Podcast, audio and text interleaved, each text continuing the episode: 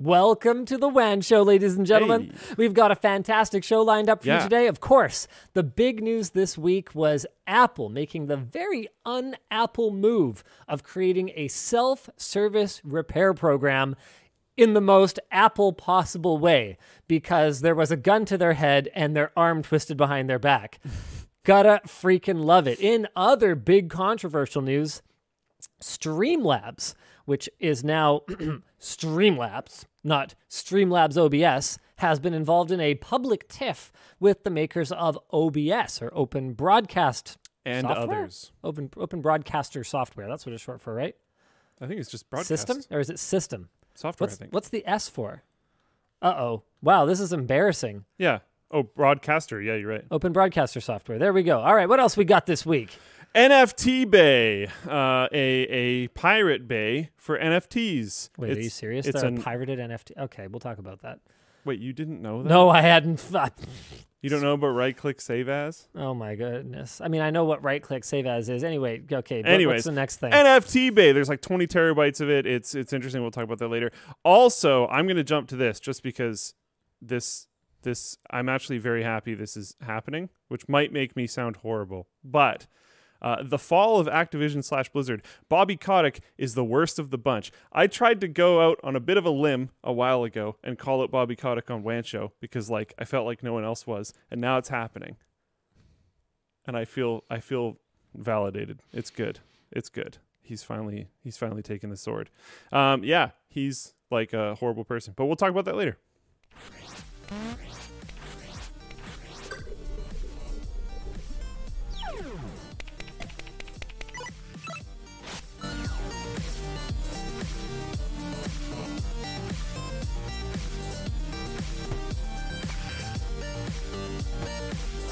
All right, there's a couple of merch messages that are amazing. I just need to get to these really quick. Where to go? Okay, this is great. How do I open the bicep pocket on the WAN hoodie while wearing it? Can you demo? All right, ready? There you go. That's okay. Honestly how I've done it. There's actually a lot of feedback about how a lot of the pockets on the WAN hoodie V2 are kind of pointless. That's fair. We know, actually.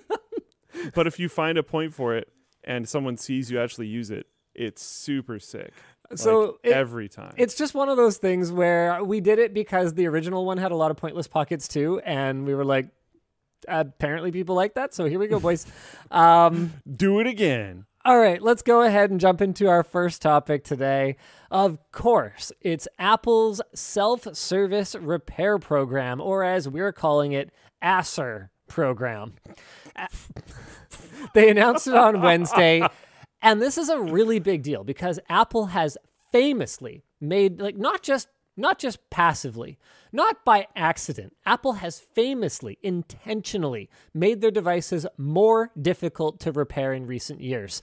For end users, for non-authorized repair shops. I mean, they even refused to repair our Mac Pro, which there is a lot of confusion over what happened with that saga. Yeah. The number of people that have read incorrect reports of what happened and assumed that we were somehow looking for some kind of handout is mind-blowing. They wanted to pay for it. We broke it, and we said, hey, mea culpa, we want you to fix it, we will pay you. They refused. They would not do it.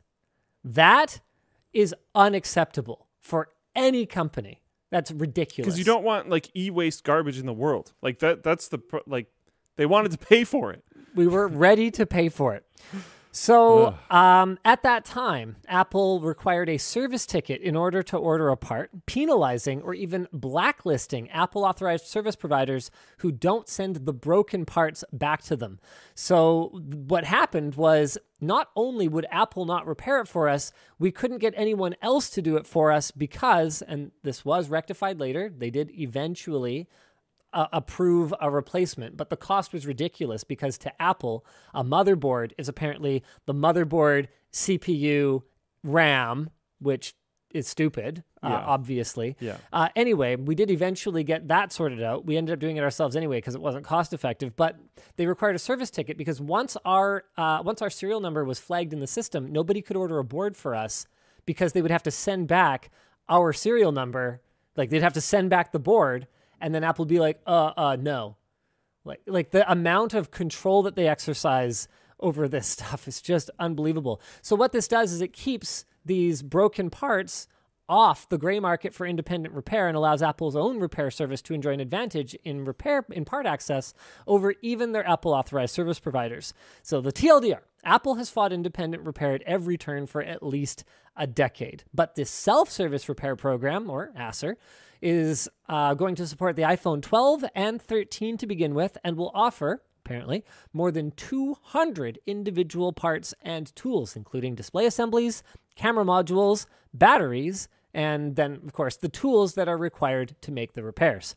It will be only available in the United States to start in early 2022, but will expand to additional countries throughout 2022. Support for additional repairs and M1 Max will come later in 2022. So, your thoughts?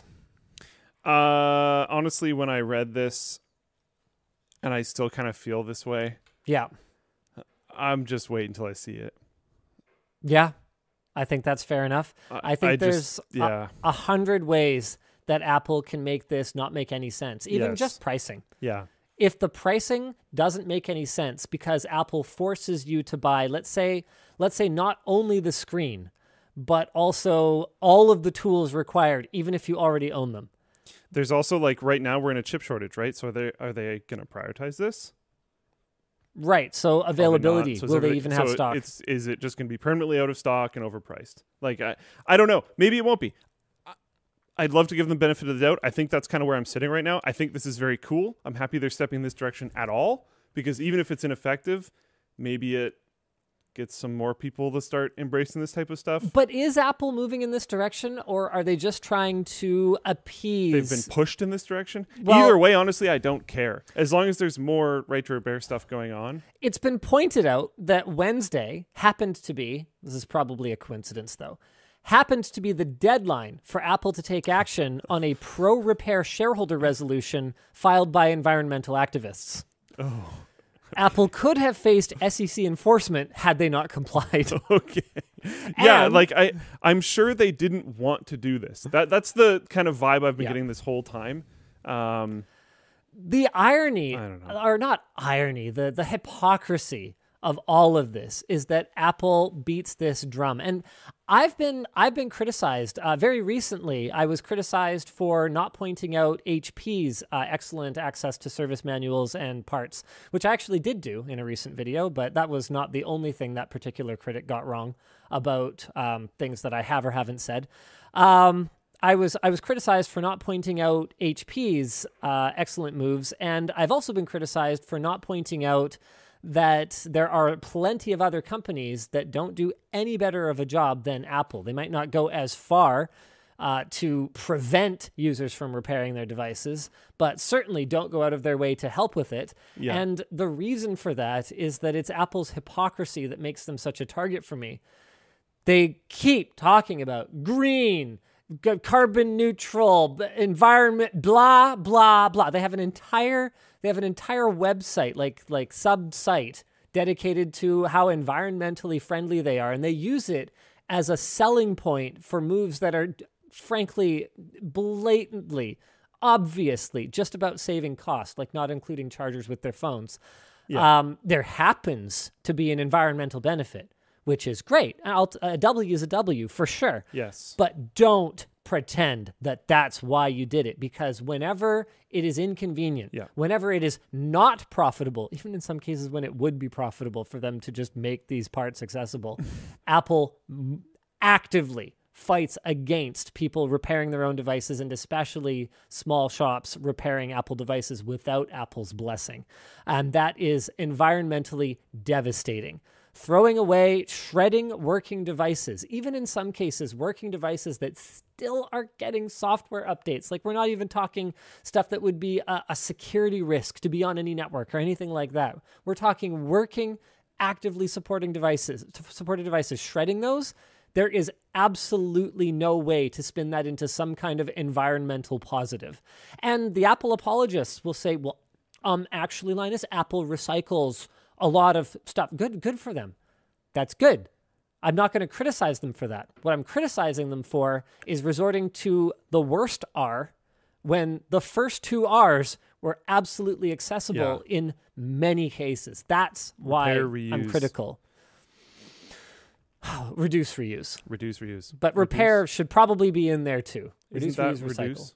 Isn't repair and reduce kind of... similar? Yeah, sure. Repairing is a means to reduction. Yes. So that is the first R, the best R. I don't know. We'll see in the future. I suspect it's kind of a not entirely fully real move, but we'll see. Yeah, I mean, Apple still has an opportunity here to completely blow us away. And, yes, and I would love that. That'd be great. Very open to it. Even if it wasn't the full, transparency that we might want, that someone like a Rossman might want, right? Where Apple's providing literal schematics and ordering part numbers for every capacitor on the board, right? Like, even if they don't go that far, I'd say the vast majority of dead iPhones that you just want a quick and easy repair at your local shop in the mall or whatever are going to be your broken screens, your broken lightning connectors, right? Those, like a button that doesn't work, as long as that basic stuff is covered, battery replacements. Batteries are consumables, even rechargeable batteries. They're consumables. Yeah. As long as you've got all those major bases covered, I would consider this a win for consumers. Obviously, Apple could take it a step farther and they could just, no, I don't think I would even ask for that. So I'm not going to bring it up. I want to make sure that I'm being reasonable. Okay.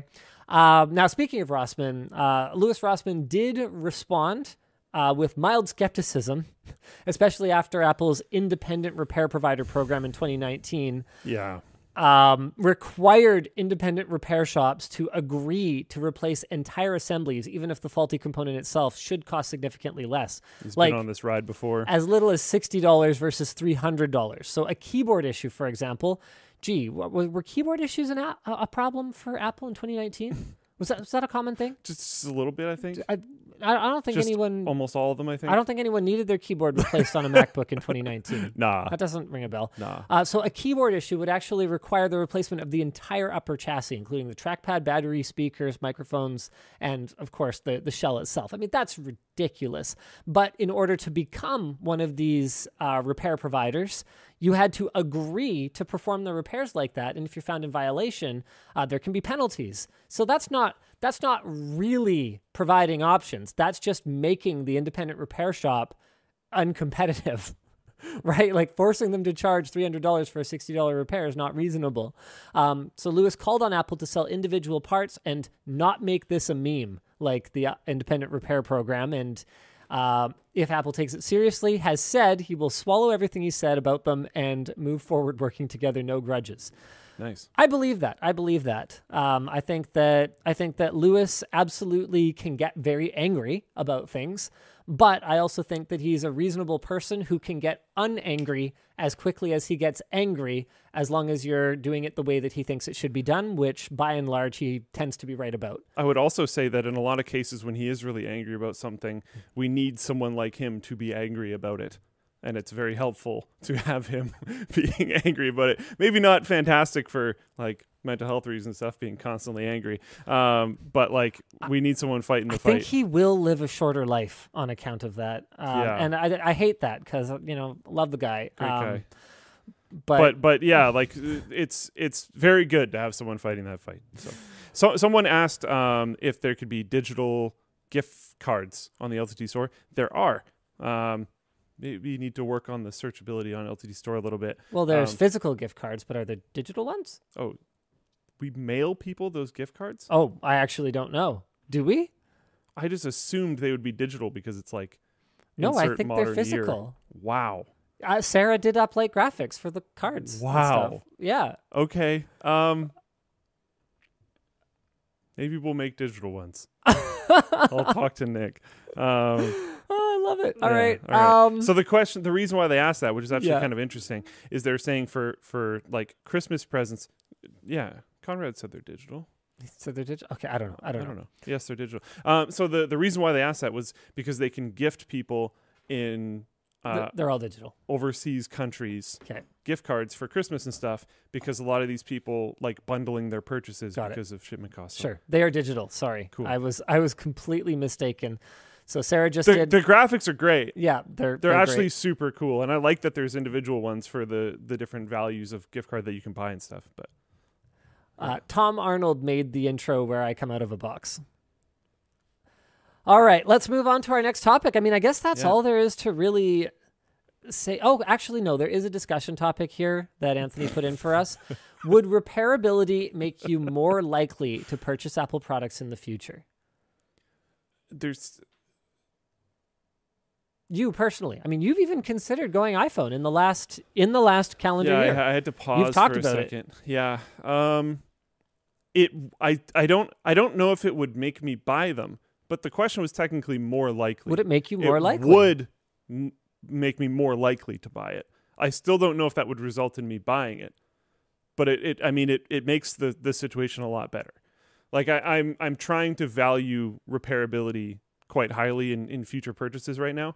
And there's a few phones on the market that look like they have considerable repairability. But the main one that I'm interested in is overseas only, Europe only, I believe. Right. So that's a little unfortunate, blah, blah, blah.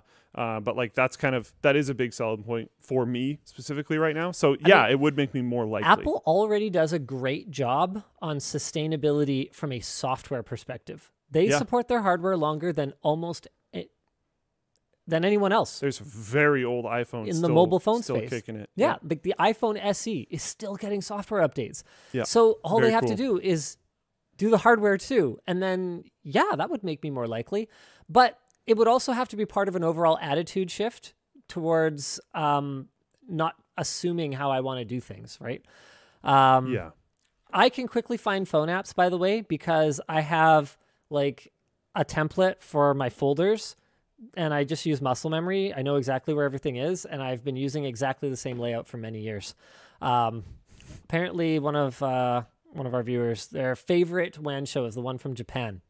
Man, it has been a long time. That was a heck of a show. That was something else. Oh man, yeah, that was amazing. The camera setup for that will be something that I will never forget in my whole life. I am going. Oh, just the fact that Edsel passed out drunk, and like, we all forgot we were supposed to do WAN. Yeah. So like so he was like, not able to really not functional, stay upright, but he got the camera going and like sort of monitored it and everything. It was like, it was actually pretty impressive considering the degree of inebriation.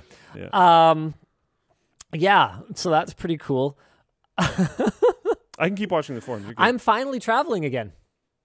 I am going on my first trip in, I mean, technically, I guess I went down to Seattle to visit Valve to check out the early Steam Deck.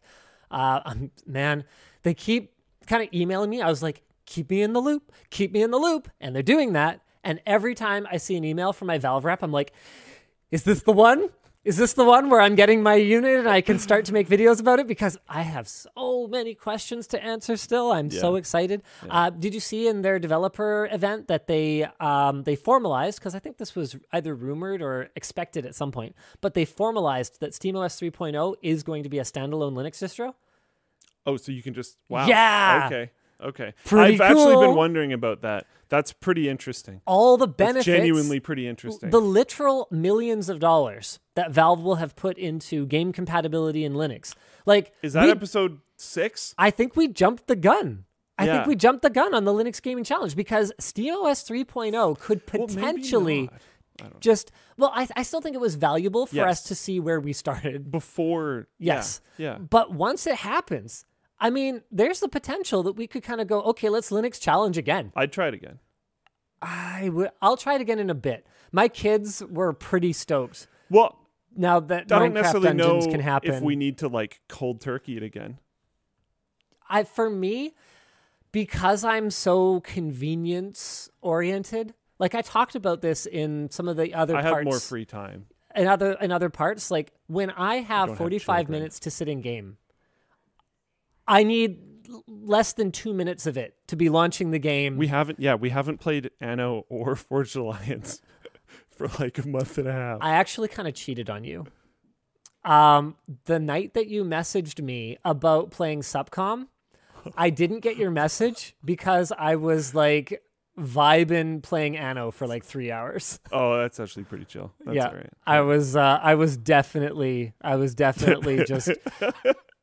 I couldn't sleep, and I was like, oh, thank goodness I have, because honestly, that's one of the things that I'll do is when I'm tired but not sleepy, I'll sit and I'll play a game that Anno's not what I have been going for, because Anno was a bit of a problem for me for a bit, where I'd sit down to play for an hour and I and would it's emerge. Just, time's just gone. 6 hours later, the game even tells you every 2 hours. It'll be like, hey, you should probably get up and stretch your legs or get a cup of coffee. Been a while, yeah.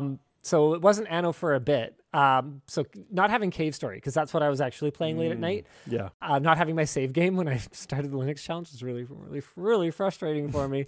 But that's something that I'll do when I'm tired but not sleepy. So I couldn't sleep, so I was just like, okay, I'm just gonna let myself get tired. So I like fixed a couple of supply chain issues, and then I was able to go to bed and I was able to sleep. I forget where I was going with this story. But yes, I cheated on you. I'm sorry. That's all right.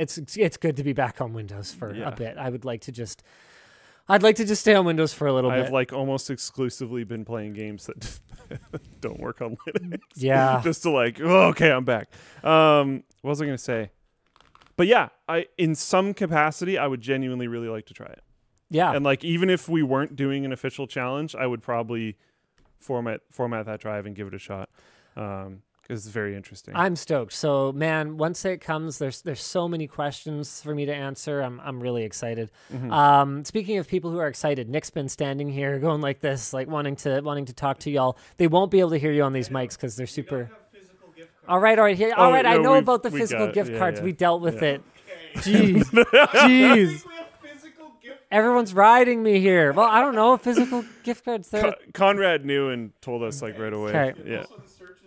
For gift cards. Okay, all right. It's the filters is what I'm talking about. Yeah. Thanks, Nick. I would recommend machine washing cold and then laying it out to dry for the desk pad cleaning. There you go. All right, why don't we move on to our next topic here, the Streamlabs controversy. Yeah. So I have to confess that even as someone who sort of pays attention to the streaming and technology space, I assumed, which I see now I shouldn't have, I assumed that Streamlabs OBS, as it used to be called, was somehow associated with OBS.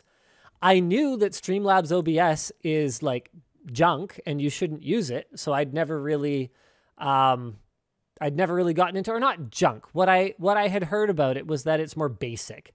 Like it's supposed to be streamlined as opposed to fully featured. So for my part, I was like, well, I think I can figure out how to use OBS. So I'm not going to use the Streamlabs OBS, but I could see how there's a value to something like this existing. Sure. But yeah. I thought that they were just kind of like different streams of somehow associated projects, but that's not what it was. No. So what is the deal here? They're essentially just trying to own the entire software space for streaming. As far as my understanding goes, they've been trying to do this for a long time. I have been frustrated with Streamlabs for a considerable amount of time because I don't remember, because it's been genuinely a very long time. Yeah. But there was a service that I used to use that disappeared. And I don't know if they disappeared because they're like, not enough people are using us now because of Streamlabs, or if it's because they got like bought out or copied or what happened. But I know they disappeared, and I was frustrated because I didn't like the way that Streamlabs worked. Right. And I wanted to be able to use my old thing still. And there was some issue with that, but it's genuinely been like 6 years or something. So I don't remember the details, and I don't want to claim anything because it could be wrong. But yeah, and then there's Streamlabs OBS, which I have exclusively called Slobs because I don't like Streamlabs and I find Slobs to be really funny. Okay, fair enough. And then now this is coming out, and yeah, it's annoying. And a lot of their business practices for a long time have been very frustrating. It's not just OBS. It's a slew of other companies. Lightstream had a really, really interesting comparison that they showed, where one of Lightstream's like front page, where they show off their features and stuff, is practically, you probably have to click on the image for people to be able to see it, but it's practically identical to the page that Streamlabs put up, including the reviews. Right. Which is just like, what? Streamlabs said that apparently that was a test page for internal use that was not meant to be published, which is still like, dude, you shouldn't just copy paste things, including reviews, for like an internal test site. Just make your own thing. Just use lorem ipsum like everybody else. Yeah, like, come on. Layers on your overlays automatically whenever you go live. Layers on your overlay. Wow. It's like word for word. There's a few things you can find. Like there's a few ways that they say something that is exactly different every time throughout the whole webpage and stuff. Like, but it's quite egregious. It's gross. I don't know. Bad, not cool business practices. Copying, stealing, overriding, stuff like that. So with Streamlabs OBS, one of the problems that I don't think ended up showing up in here is by having OBS in their name and then buying advertising space for the keyword of OBS for searching in Google. When people would search for OBS, let's see if it happens now after the controversy. No, it doesn't. But for a long time, or in the past, or whatever, however you want to say it, if you search OBS, it would come up with Streamlabs OBS. Right. Which is kind of bleh. So, I mean, apparently I'm not the only one that was confused and thought there was some kind of association between the projects, but... That was like kind of the whole problem. Yeah. Yeah. And I mean, Streamlabs OBS is open source. Yeah. So, like... So, technically, someone else can... utilize that code base. They can utilize the code base. The name is a little... The name is pretty freaking iffy. Yeah. So the controversy led OBS developers to share their own woes. When Streamlabs was developing, they were approached about by Streamlabs about the use of OBS in their name. OBS declined, but Streamlabs went ahead and not only used the name, but filed a trademark too. Very cool. Which is a super dick move, as it's called in the industry. Prominent streamers like Hasanabe and Pokimane spoke out, saying that they would no longer use or be affiliated with Streamlabs if they didn't resolve the issue. Why do they use Streamlabs? Aren't they like professional streamers? No, Streamlabs is like a lot of people use it. Genuinely. They do? Yeah. Why? I don't... I believe the alerts and stuff, the integrations of those things are like easier or something. I hate it. I don't know. I hate it because I'm not used to it, to be fair. Right. Okay. Floatplane chat, like, is there a reason to use Streamlabs? If you're a new streamer, not everyone. I bet you Epos is watching and he's like, I don't, and I'm the streaming technician guy. But there's a lot of people online that will recommend you just go to Streamlabs because I believe it's kind of a one-stop shop. It gets everything going, blah, blah, blah. Right. Okay. Yeah. It's convenience. Yeah. I mean, I guess for my part, like a lot of the time I will just, I went Manjaro, right? Like a lot of the time I'll just be like, we already used this and we don't use a lot of the alerts that normal streamers use. Oh, I guess that's fair. Like we made our own merch thing, right? Which like wouldn't work with it anyways, right? Okay. So, okay. I mean, no, it works with slobs. I just don't think it would work with the Streamlabs alert system. I just mean my general philosophy is if I'm gonna have to learn the hard one eventually anyway, you just go. I might as well just do it now. Just like it's kind of it's like learning physics, right? Where every year you find out that everything you learned that last year was wrong. Yeah. I could go into a few stories about that, but yes, that's absolutely true. Like, what's the point, right? I might as well just go hard mode now. Yeah, because you're learning how to learn, but yeah. Exactly. So okay, yeah, fine. I guess professional streamers use Streamlabs OBS. Now, the discussion point here is, I wonder how NCIX felt when you stole the tech tips. I stole nothing. Yeah. I stole nothing. Calling it Linus Tech Tips was actually the CEO of NCIX's idea, and I bought the Linus Tech Tips channel and trademark and domain. Okay? I paid a fair price of $1. Canadian. It's a Canadian dollar. It's an extremely expensive channel. Now, this is interesting. This is an interesting talking point. Streamlabs OBS has been out for almost 3 years now. Is OBS in the right for airing their dirty laundry now? Well, apparently behind the scenes, they've been doing so for quite a long time. They did say no to using the name initially. And this happens a lot in modern society, actually, where there will be grievances kind of with quite a few people, and then one group or one person will stand up very loudly, and then all the other voices will join them. Right. So, I mean, it's fairly standard at this point. So apparently it's been ongoing. EposVox has a good video on the subject, so you guys can go check that out. Check out... I'm stunned that EposVox has a video on a streaming subject. Really? I'm absolutely stunned. Yeah. I can't believe it. Thank you for that, Luke. In other news, we've got some sponsors, which is also pretty stunning. Let me see if I can figure out how to do this. Yes, the show is brought to you by Ekster. Hey, Ekster is a new sponsor. Ekster Smart Wallets are high-end trackable wallets that are crafted to keep your valuables safe, slim, stylish, and... findable. That's not an S, whatever, I tried. Their premium leather is sourced from gold-rated tanneries, and their quick card mechanism gives you easy access to every card you need. It features RFID protection, so your money, cards, and identity are kept safe and secure, and Ekster wallets are trackable worldwide through a solar-powered GPS tracker insert. So if you lost your wallet, you can use their app, or you can call through most virtual assistants to help you find it, which is actually really cool. You can save up to 40% off of Ekster's on Ekster's Black Friday sale with code WAN Show at shop.ekster.com/WAN Show. So you guys can go check them out. Brand new sponsor. Thanks, Ekster. Interesting. The WAN Show is also brought to you by Team Group. It's that time of year again. Team Group is having their annual Black Friday and Cyber Monday sales. Save on high quality RAM, storage, flash drives, and SD cards. One of the things on sale is the T-Force Cartier A440 M.2 PCIe Gen 4 SSD. Get read and write speeds up to 7,000 megabytes per second, and though the speeds are blazing fast, your SSD will stay cool with the two heatsink choices that come with the SSD.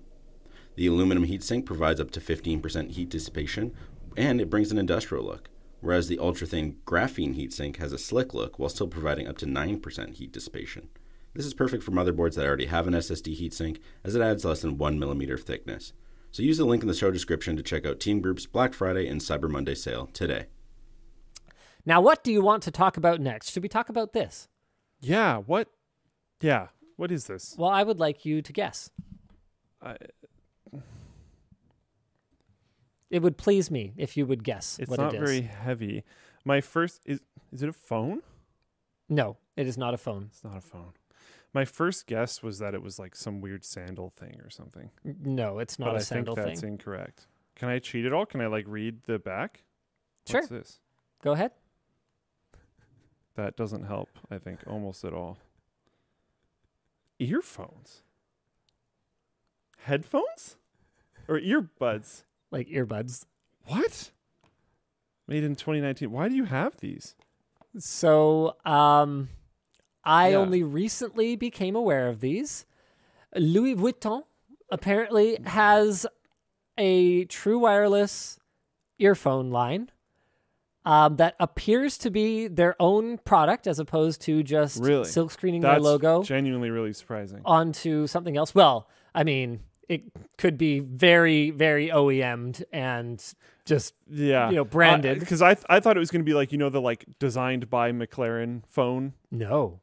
No, this is actually their own product. Right. And I was naturally very curious to know what could possibly justify $1,500 for wireless earphones. Wow. What could possibly justify it? They don't even look good. Well, that's subjective. That's fair. I mean, they might look good to people who care more about the logo than the actual industrial design. Yeah. Yep. So, guys, I'm really looking forward to reviewing these. I'm actually planning to work on my review. I'm going to be stuck on a plane for 20 hours, so I'll have plenty of time to run through the battery and make sure that it's actually, you know, as long as they say it is, and listen to them. Is that unopened? Yeah. Dang. Do you want me to open it? Kind of. Are you going to do a short circuit? Should we open it? No, I'm not going to do a short circuit. I'm planning a full LTT review. Yeah, so. Then let's do it. Okay. All right. You guys want a live unboxing of the Louis Vuitton? Well, I mean, first we're gonna have to experience other aspects of the like the paper unboxing. Falling out. Yeah. Hold envelope. On a second. There's a. I thought there was a little. Uh-oh. I might have actually misplaced part of the experience. Drama. Oh, tension. Shoot. Yeah. There's a little envelope that it came with, and I honestly have no idea what was in it. No, it's not this. No. It's not this. It was a little sealed envelope. I'm going to have to run over to 105 and see if I can find that. So thank you for shopping with Louis Vuitton. Your product has been crafted by experienced artisans with exclusive materials. Oh, my. Then packed with the utmost care, following strict sanitary guidelines. Blah, blah, blah, blah, blah, blah. Nous vous remercions d'avoir choisi Louis Vuitton. Okay, so there's that in French. Exchanges and returns. AJ's judging you so hard right now. Whatever, AJ. Every word. What is this? This is my packing slip. Oh, no, it's a gift receipt. Okay. All right. Live unboxing, Louis Vuitton earphones. I actually don't know if that's exactly the model that we got. They apparently have a bunch of them. What is this? There's a thing here. Oh, hold on. There's a thing in here, I think. Is this not? What is this? But there's nothing in here. It looked like there was something in there. Okay, here we go. Actually, it's front. Oh, okay. Oh. It opens like that. Okay. Oh, look at that. The presentation. The presentation, though. Starts pretty strong. Okay. Eco-friendly packaging for the most part. Cloth is actually terrible from an eco perspective, especially if it's single use. But my kids will get plenty of use out of these cute little baggies. Yeah. We've got some replacement ear tips. So I have extra small. The presentation falls apart a little bit here. This is just standard plastic printed bags with little ear tips in them. Extra small, large, small for whatever has a different color of printing on it. Maybe they sourced those from a different factory or something. Oh, that's weird. Wait, what? I have two smalls. Wait, what is SM? Maybe SM is not small. Why are they both labeled SM? Okay, I'm definitely going to talk about that in the video. They didn't look the same size to me. One of them, no, it's a completely different thing. Yeah. One of them seems to be like a wrap for it to help hold it in your ear or something. Yeah. Okay, so I got that. And then what's in the other one? I have no idea if people are even interested in this. You know, they seem like they what's might the be. Unboxing experience like of a $1,500 pair of earbuds? From really far away. Okay, in the other bag, the extra large ear tips are in there for some reason. Don't know why that would be. There's a USB A to C adapter and then a C to C charging cable that actually has a leather. Wow. Okay. I don't know if it's real leather. Hard to say. Is it attached to the cable or does it just fall away? It is attached to the cable. Oh. So you've got a nice little leather. I personally love it when my cable ties are bulkier than they have to be. I'm a big fan of that. And obviously, we're going to test the LV cable with our cable tester. Ah, nice. Okay. Obviously. So we got our charging cable. All right. This feels reassuring. Hold it. Whoa. It's heavy, right? How much of that is this container, though? Oh, almost all of it, I would hope. I mean, is this a charging? Does this charge? I have no idea. Hold on, there's more. There's more stuff in here. Some of that weight might be the battery. It has some, like, you guys aren't going to be able to hear it or anything, but it has some weight in it for sure. There's a little... It's got some weight to it. Does anyone understand that reference? Envelope with a cleaning cloth. Oh, I can't open it. Cleaning cloth. I mean, that's like $100 and whatever value. How much does Apple charge for their cleaning cloth? Is it $15? I don't remember. Hold on. How much is Apple's cleaning cloth? I thought it was like ludicrously expensive or something. Oh, no, it's like 25 Canadian. Okay.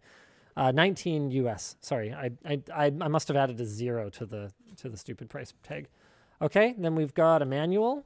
All right, cool. And this is it. This is the moment, Luke. I can't believe how freaking heavy this is. It's heavy. I feel like there's battery in there. I think that's a charging case, which is actually kind of cool. Nice quality zipper. Okay. Oh, no, this is just a case for the case. Oh, wow. Okay. Oh. Packaging made in China. Of course it is. Mm. So what am I going to do with this? I mean, again, my girls would love this. Can you remove the lid of that case while it's in the blue one? That's a good question. So, oh, okay. So it's like a case for your case so that you can case while you case. They didn't really apparently think of that. No, it kind of lifts it out a bit. Yeah, that's a bad experience. That's not the greatest. So this is like honestly sort of almost a... Completely pointless. Yeah. And then they have a window on their charging case, which is pretty bulky, unless you also own a purse, which I'm sure they'd be happy to sell you at a pretty good profit margin. Oh, yeah. Definitely. You're not going to be carrying this around with you easily. It's pretty bulky. Here are the earphones themselves. The window looks kind of nice. Yeah, the window's kind of classy, actually. It appears to be glass. Oh. Not like plastic. All right. And the magnet or the hinge or something on that movement seems pretty intense. Yeah. Feels pretty good. Okay. And then this is the first time I have ever paid for a Louis Vuitton anything. I promise you that. So this is my first. Okay. I'm a Louis Vuitton virgin. Here we go. How do I look? Yeah, I don't think that looks cool or good at all. I'm just like, I don't know. I'm not exactly fashionista or anything, but wow, not into it. All right. Well, it does look different. All it cost me was $1,500. It would make you stand out, I believe is a big part of the point. Hearing me and Luke talk about like the point of luxury goods is probably not an experience anyone was hoping for or needed on the WAN Show today. Yeah, but, there's going to be a full video of it. I'm going to be evaluating them from a performance perspective, and you guys know how much I care about the additional little leather blue pouch that it comes with or whatever. Yeah, I expect them to sound 10 times better than AirPods Pros. They have to. Or 8 times, or whatever the math works out to be. 7 times? I don't know. Unless that really weird red box on your head is worth the additional cost. But you know what? Maybe it is. I don't know. Not for me. All right. So I have not looked into these very much. Some people are sort of really really concerned about the amount of money I spent on them. Okay, so guys, first of all, I'm going to make a video about it. So this is an investment. Second of all, I'm going to sell these, and hopefully I can find someone almost as stupid as me to pay almost as much as I did, and then it's all good. Yeah. Nice. Right? Yeah. Should be no problem. There's like probably better ear tips you can get anyways. Jia Jiangmian says, so no LV sponsor for Linus? Yeah, I don't think that was ever a possibility. I mean, when it comes to luxury brands, they want nothing to do with tech bros like me, because we do not give two hoots about the like cool font that you use to print your name on stuff. Yeah. It better have a performance story. I mean, that's one of the things that I talk to the merch team for us about a lot is like, what is the point? What is the point of anything we're doing? And sometimes the point can be memes. LOL banana. No problem. Yeah.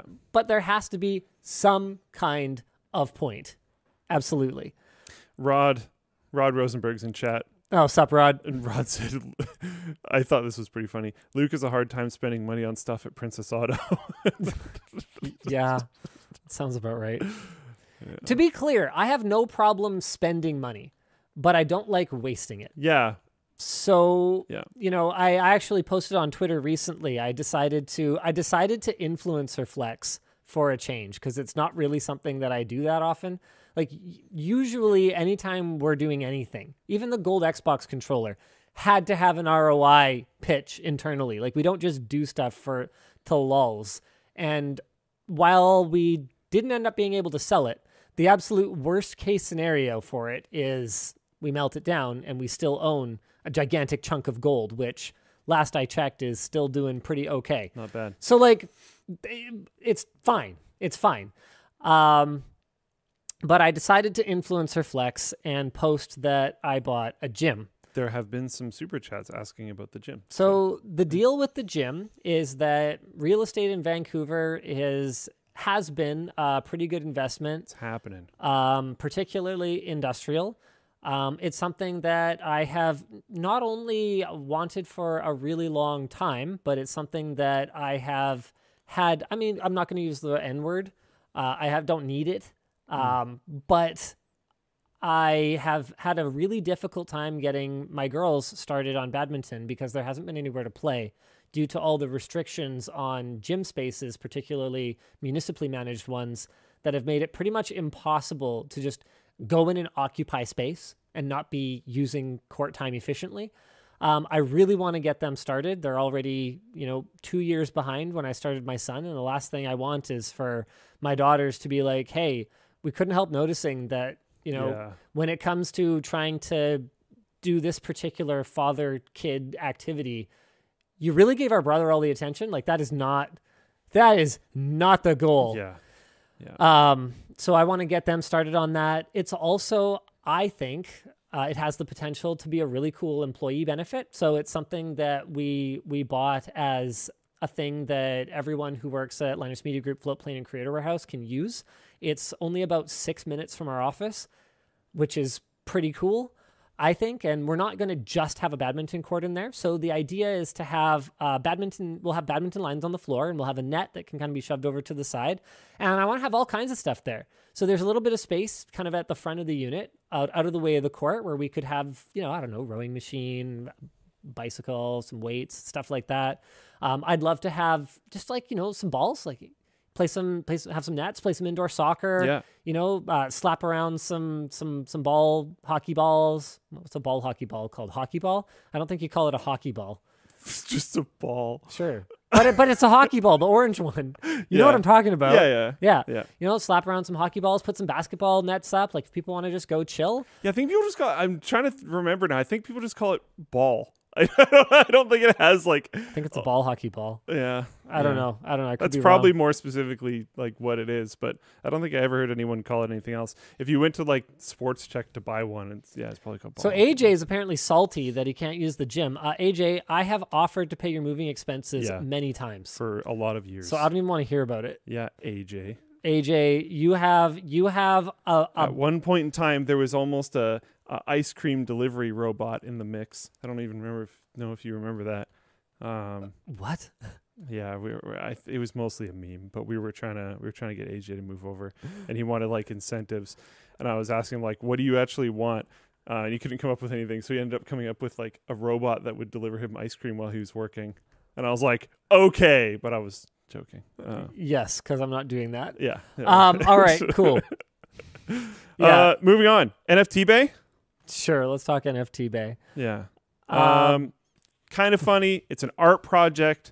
I believe it does actually work, but I don't necessarily expect it to stay around forever or anything. There's over 20 terabytes of NFTs that have been right-click saved from the Ethereum and Solana blockchains. The website gives you free access to as many crypto punks and lazy lions as you could ever want, and everything else. I believe it. He says somewhere that it's trying to bring to light what NFTs actually are, and how a lot of the images associated with NFTs are hosted on Web2 style storage spaces without guaranteed longevity of storage. Mm-hmm. So the actual reference might 404 eventually, and some other weird stuff like that. But that's honestly about it. It's interesting in an artistic sense and in a tech sense and in a few other different ways, but there isn't really a ton to say about it, and we probably can't put it up on screen because there are some lewd NFTs and we don't know necessarily what's going to show up if we load the page. And do know that before you go to the website if you are planning on going there as well.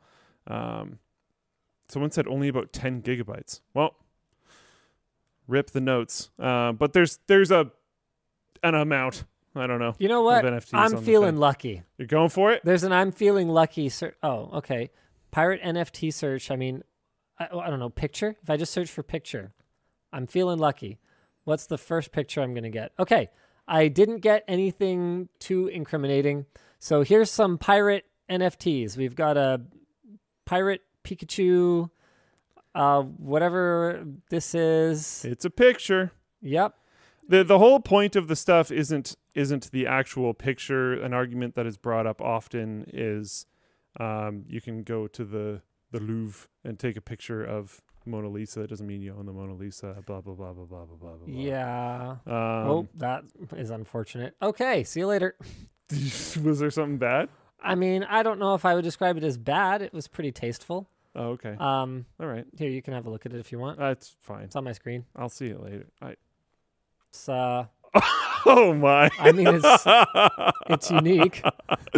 Ah, so there's that. Did it? Yeah, because well, it's a yeah. All right. Cool. See, nice.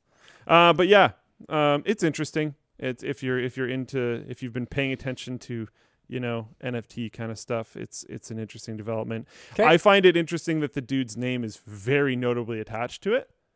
Yeah, like he has an FAQ on his GitHub, and he's a person who's been around. Like this is not his first rodeo. So yeah, that I find very surprising. And we'll see where that goes. But that's about it. Okay, cool. In other fun, exciting, amazing news, I don't know which one to go with. Halo Infinite. It's back. Yes! Halo's back, baby. Have you played? So cool, yeah. Not a huge amount, but I have played, and it's fun. The main two things that I'm excited about aren't out yet, but what's really exciting right now is the foundation is absolutely there. The game feels great. It looks great. One thing that was just deeply refreshing for me personally, I don't know why I care so much about this, and this hasn't been a thing for a long time. I think I've just been so frustrated by very, very modern last few years UIs. Yeah. That the UI, you load up the game and it's just immediately beautiful. Right.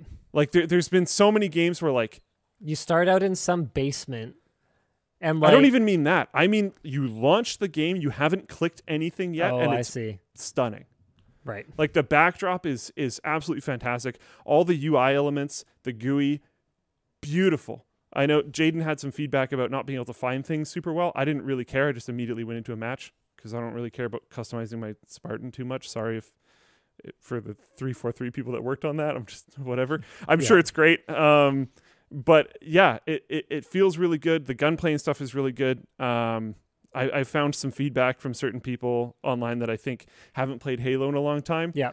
To be kind of funny. They're like, wow, the time to kill is really long. And I'm like, Halo. Yeah. That's a thing. Better put a full magazine of needles into your opponent. Yeah. The whole idea is supposed to be that it's kind of hard to take a Spartan down. You're fighting other Spartans. So it's pretty hard to take a Spartan down. I think a lot of other people have also forgotten that in Halo, the shields and the health are actually two very different things. Yeah. And like, if you remember, I think I played a lot of Halo 2 personally. That was my main Halo game. And I know in Halo 2 especially, the plasma pistol battle rifle combo was like kingly. Because if you had a fully charged plasma pistol and you could hit someone with it, their shields are gone. Yeah. And then you could triple shot BR to the head and it's just over. And there isn't exactly, it doesn't really feel like there's exactly that combination right now. But you do need to mix up the weapons. If you use like Covenant weapons, they're better at taking down the shields, and you use human weapons that are better at taking down the HP, whatever. I don't know. It feels really, really good. There's been some complaints out there that the battle pass progression is like not great or something. Again, this is something I really don't care about because it's cosmetic items, and I'm just trying to shoot some stuff. But Microsoft has already responded. They've already been working on it. They've given like apology rewards. They did a really, really quick stopgap solution of making it so that there was a challenge of just play a game that you could just do repeatedly over and over and over again for points. Right. Okay. So that there was like, you could progress a little bit easier right away. And then they're working on a more long-term solution, and they've given some reward for people for dealing with it, which is great. It's free to play, which has its positives and negatives. Sure. The positive is that it's free. The negatives are everything else. Yeah, pretty much. Every modern game, even like Forza, like a racing game, has like rampant cheating in it. Like cheating in the modern era is insane, and it's worst in the FPS space. So having it free to play makes that even easier, but it also massively increases the player base, which is very good for a multiplayer game. So yeah, I don't know. But yeah, the two features that I am most excited for are both not in the game right now, which is co-op and Forge. A lot of my favorite experiences in Halo are not playing the game in just like a quick match format. Yeah. So I'm really excited about Forge. Yeah. And then another massive amount of what I like Halo for is co-op campaign. That's also not in the game yet. Yeah. I'll load it up. I'll download it once co-op's available, because realistically, I'm not going to play a competitive shooter these days. I'm not. I was never very good, and I'm especially not very good the older I get. So I just don't get a lot of enjoyment out of walking around on the map for 4 seconds, getting headshot from someone I can't even see, by some dude who's memorized all the locations of all the sniper spawns and whatever else. Yeah, I'm definitely more excited for the other modes. Like, I don't have, like, as long as it's not Shroud or something, which I've literally tried to do, you know, I am pretty comfortable just, you know, trying to shoot a guy who's trying to shoot me at the same time. But for me, I don't have the time at this stage in my life to, like you said, memorize all the routes that someone might take and do all that research, right? Like watching YouTube videos where people are doing this kind of hardcore analysis. Okay, at the moment of spawn, you need to basically start counting 4.5 seconds. And if you can get to this point before that, they can't hit you. So you can get set up, so you can just slide down this thing and get in position. And if they've gone this way, you'll probably be able to get like 3 free kills. It's like, I can't. Yeah. I'm sorry, I can't. Yeah, that's like all my favorite stuff in Halo is just playing with friends. Not online matchmaking, personally. Yeah. Like Blood Gulch with some buddies. And you're even good at video games. So that's like... very different. Good at video games too. Get over it. What was I trying to say? Oh yeah, this is an interesting topic. Y'all have been watching me for years. Yeah, you did. And okay, you can't even say that because you did that challenge. What challenge? For people to come play you in video games, and you just trashed. Yeah, on, but like, those were like everyone. Nobodies. No offense, you're lovely people. That's the audience, man. I know, and they're wonderful, and I love them. And you beat them. Well. Yeah, but they, like, they weren't. I'm not saying you're Shroud. No, you're not. But I don't think you're bad. Nobody is. Well, it's not that I'm good. It's that they Conrad says really I would destroy bad. Linus 1v1 in any game. I don't know if that's true. I think it might be a lot of games because Conrad's one heck of a any game I think boy. Is probably a bit of a stretch. Conrad, you wanna put lunch on that? Because I'm pretty sure I can find a game that I can absolutely shit wreck you at. Epic. He's probably going to take that. What was I going to say? He's going to buy me lunch is what he's going to do. Man, I had something. Oh, right. This is an interesting topic and one that I've been somewhat bottling, but with the release of Halo Infinite, I just can't do it anymore because I didn't want people to jump on this negatively because of the Linux challenge. Yeah. But... this has been a bit of an interesting year with gaming. There's been a lot. There's been some good releases. There has been. There's been a lot of really subpar releases. A lot of people have been pointing and saying, like, this is kind of the releases that are coming from COVID. It makes sense. There's a lot of disruption in studios, et cetera, et cetera. It's like, right. Okay. There's been quite a few not what we were hoping for games. Microsoft, out of freaking nowhere, drops 3 bangers at the end of the year. Right. Age of Empires 4, Forza Horizon 5, Halo Infinite. Each one of them, the communities are very happy with it. That's the thing that matters the most to me. I believe they're all like selling well as well, but the communities are happy with all of those. And like the chance that you were going to piss off the Age of Empires community with a bad release was really extremely high. It's been really so long and the games are so beloved. And that's also true for Halo. Yep. That's less true with Horizon. I think the expectations were lower for Halo. That's probably fair. I mean, Age of Empires 3 was a solid entry in that series. Yes. The quality Halo's been a little down. The quality of AoE had not really plummeted, you know? Yeah. So that I think Age of Empires and Forza were much higher risk than Halo. But Halo is obviously going to be the bigger mover in terms of it being a more popular gaming genre in general. Yeah. So the fact that they got them all right is extremely impressive. Maybe just buying every game studio is a strategy. I know Bethesda had nothing to do with any of them. Or But. I think like something else that I want to give them praise for as well, which I don't think was in the notes here, but it was in my tweet feed, was the stability of that launch. Right. It was like a what do you call it? A surprise launch, as far as my understanding goes. They just kind of dropped it out of nowhere. But I also believe there was like a mass, I think peak concurrence for like 250, 300K on the first day or something. That's peak concurrence, not total amount of players, to be clear. And as far as my understanding goes, their multiplayer was completely fine the whole time. You contrast that with the owners of AWS launching New World and just completely how embarrassing, failing everywhere. It's, I don't know. It's really, it's quite impressive to see Microsoft Game Studios kind of come out of nowhere, because I don't, someone might be able to correct me here. Maybe I'm wrong. Maybe I haven't been paying enough attention, but for the last while, I don't think there's been strong Microsoft game releases. Microsoft Game Studios releases. I mean, Forza Horizon 4 was pretty successful. That's true. But like that long ago. I believe almost every Forza Horizon, which is borderline just a copy paste of the previous game, has also always done well. That's fair. It's kind of hard to go wrong when you're just selling people essentially NFTs of cars. Okay, they're not NFTs because they're not even unique, so get wrecked. No, they're very easy to get. It's a fun game. It's a fun game. I'm not trash on it. I'm just saying it's a bit of an easy win. Yeah, that's fair. That's fair. The game looks beautiful, and you race cars that are really fast, and they give you lots of dopamine hits by giving you lots of spins and free cars and money and blah, blah, blah, blah, blah.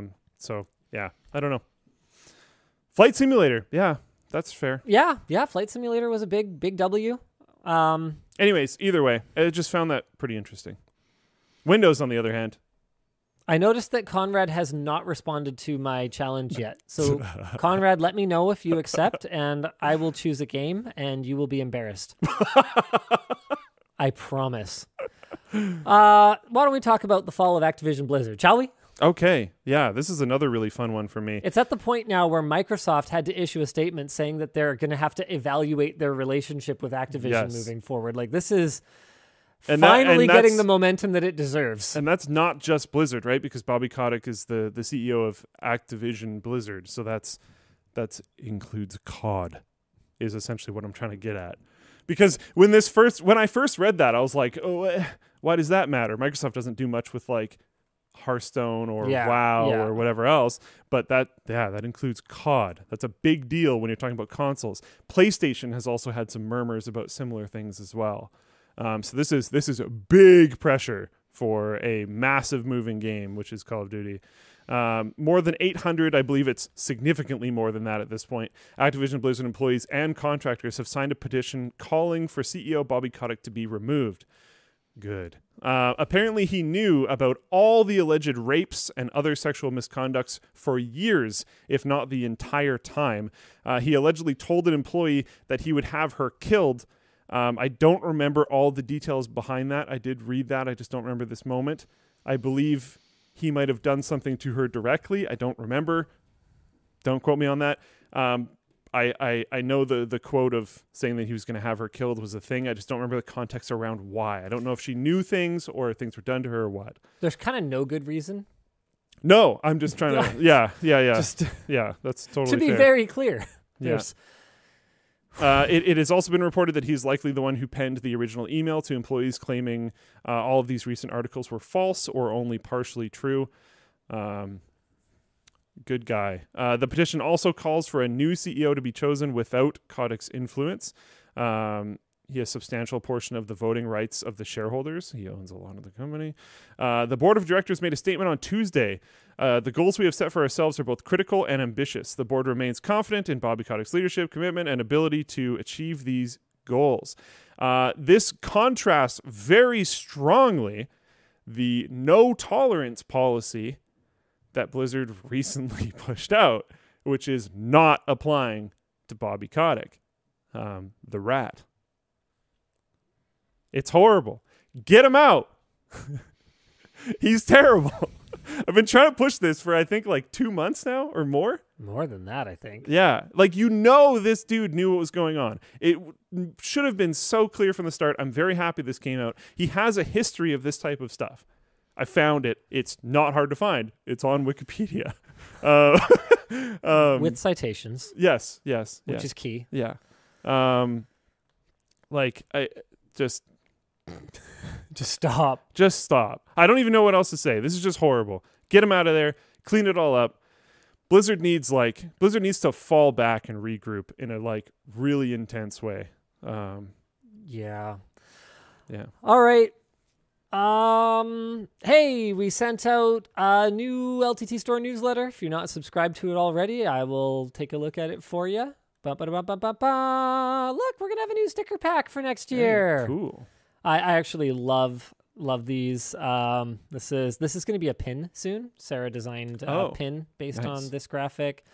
What else we got in here? Hey, look, there's a classic.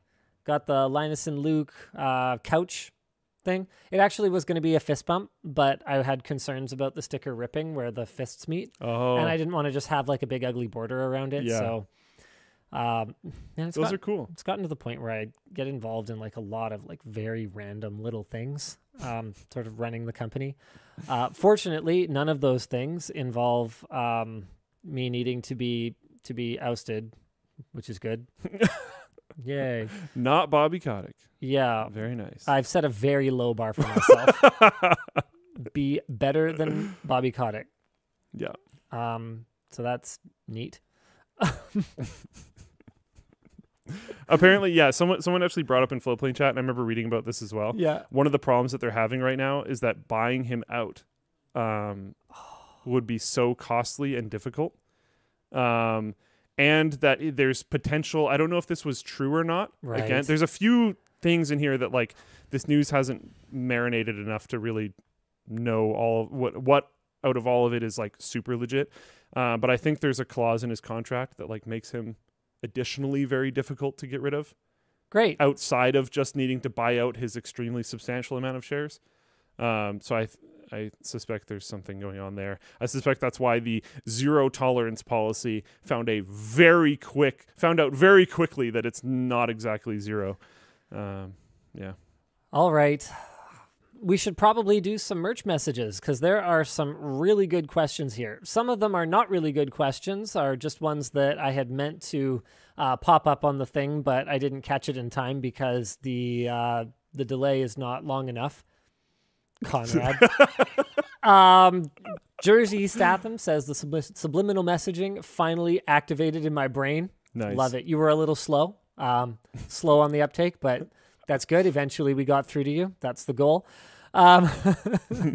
James M. says, celebrating getting my daily driver to number 25 in Time Spy Extreme on HardwareBot. Pretty freaking awesome. Looking forward to the air-conditioned daily driver that you guys teased last week. Yeah, that's going to be a heck of a video. Lots of fun, me and Alex.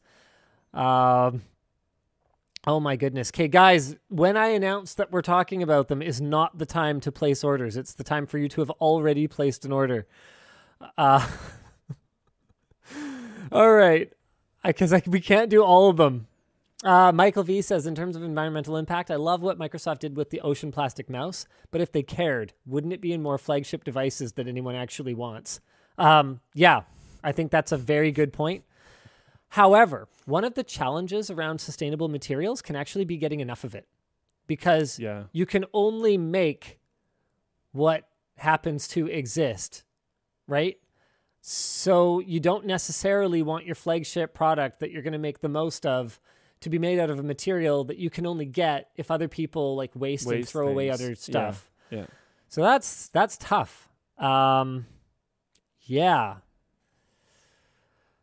Jonathan A says, you said before a big issue with some distros is you can brick them just by updating. Well, I mean, I wasn't generalizing about that. I just happened to have that problem. Garuda actually creates a restore point at each update. That's fair. Although my issue, it apparently gives an option to restore it before the OS boots. Okay, that's super cool. Also says, I'm visually impaired. Can you make merch messages visible at cart?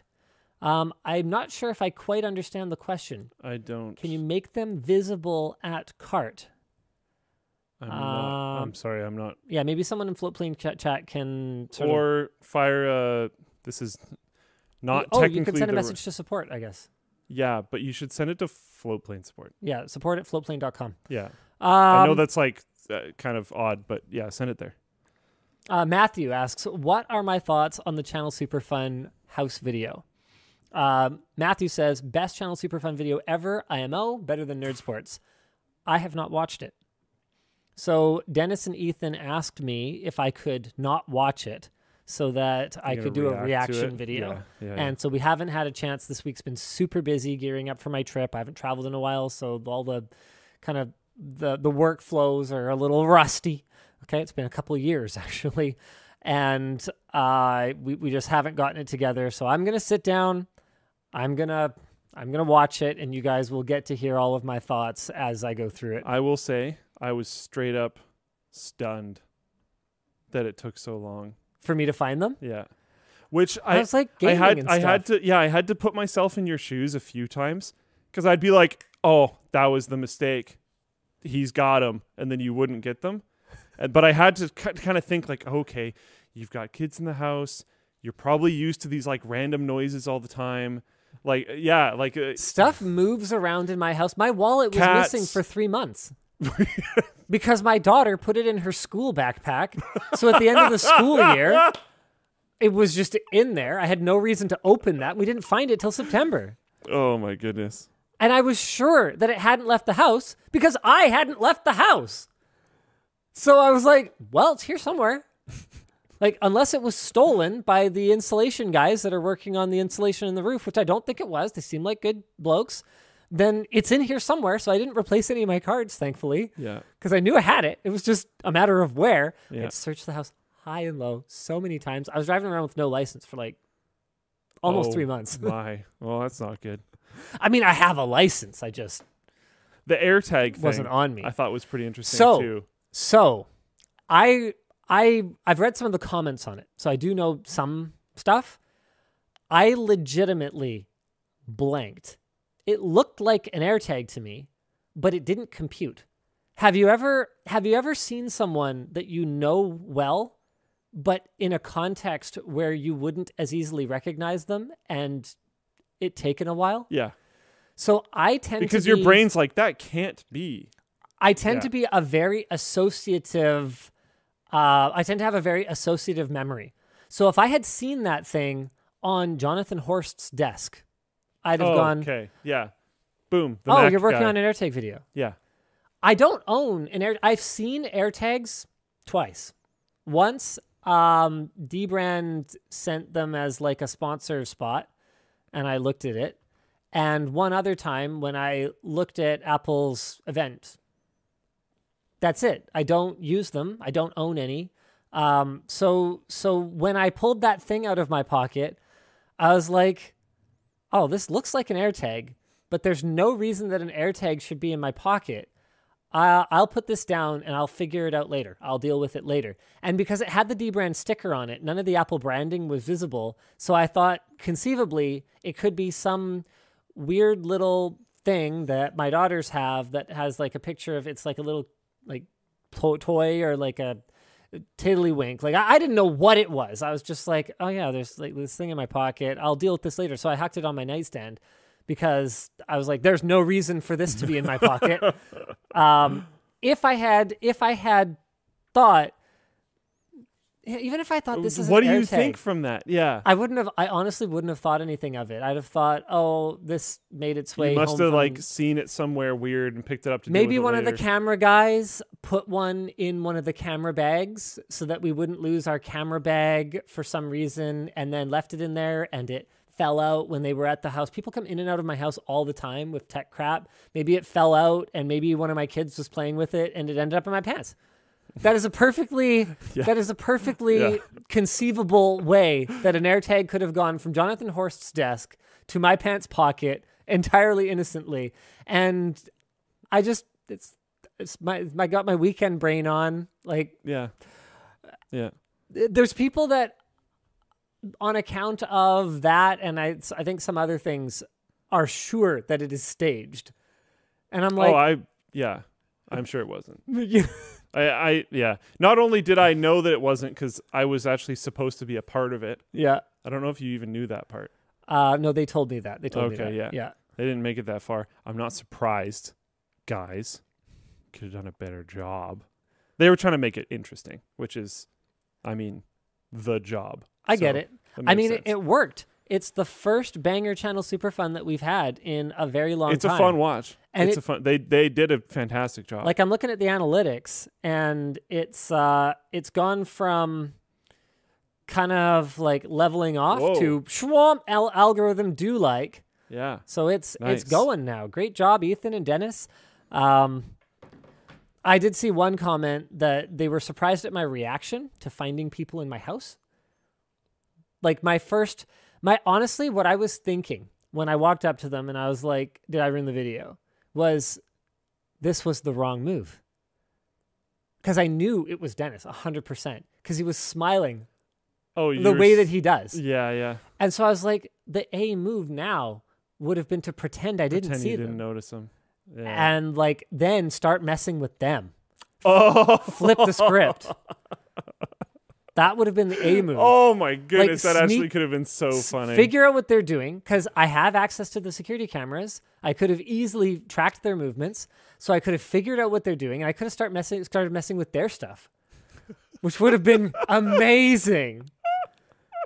Put like the body pillow in the bed. The kind of stuff I could have done, like I could have put a bunch of, you know, those anchor speakers that we did the 100 speaker thing. I could have put a bunch of them like stashed kind of around the bed and then just like triggered them in the middle of the night and stuff. Like, man, there was so much potential and I totally wasted it. But I don't know how else you react to that though. That's because like when you spotted him at first, it was such a genuine like, what?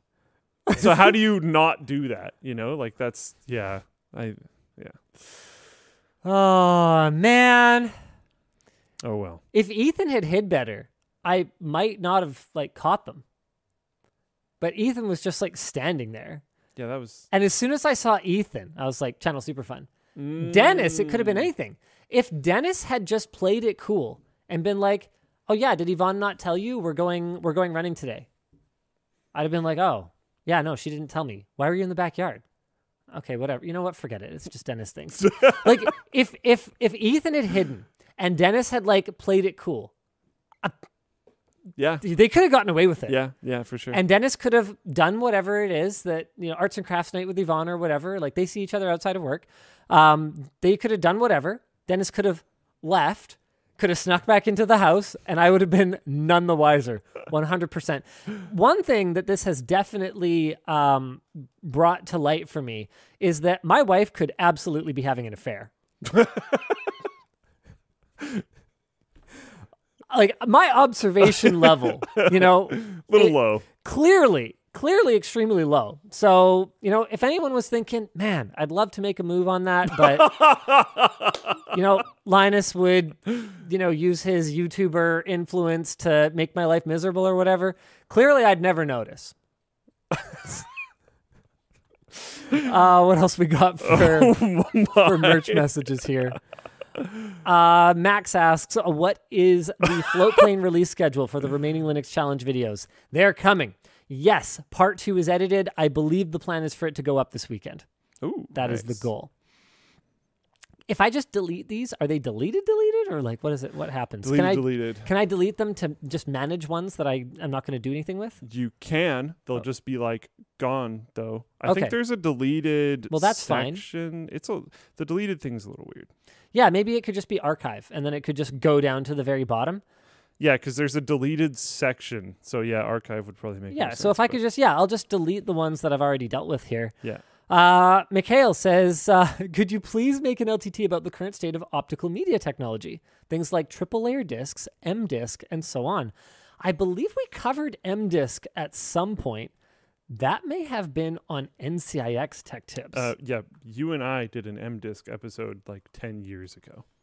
So the current state, we did do that. The current state of optical media appears to be not that different from 9 years ago. So I guess no update is needed. Look at this guy. Look at his hair. It's ridiculous. He looks like an idiot. Why is the TV behind him instead of screen capture? Look at this. Why doesn't he care about his appearance? It's awful. It's awful. There's a bunch of glare on the TV. Whatever. Luke. Premium. As if it would have looked any better if you shot it. Wait, you did shoot it. I did shoot it. Yeah. Okay. So there you go. I was probably asleep.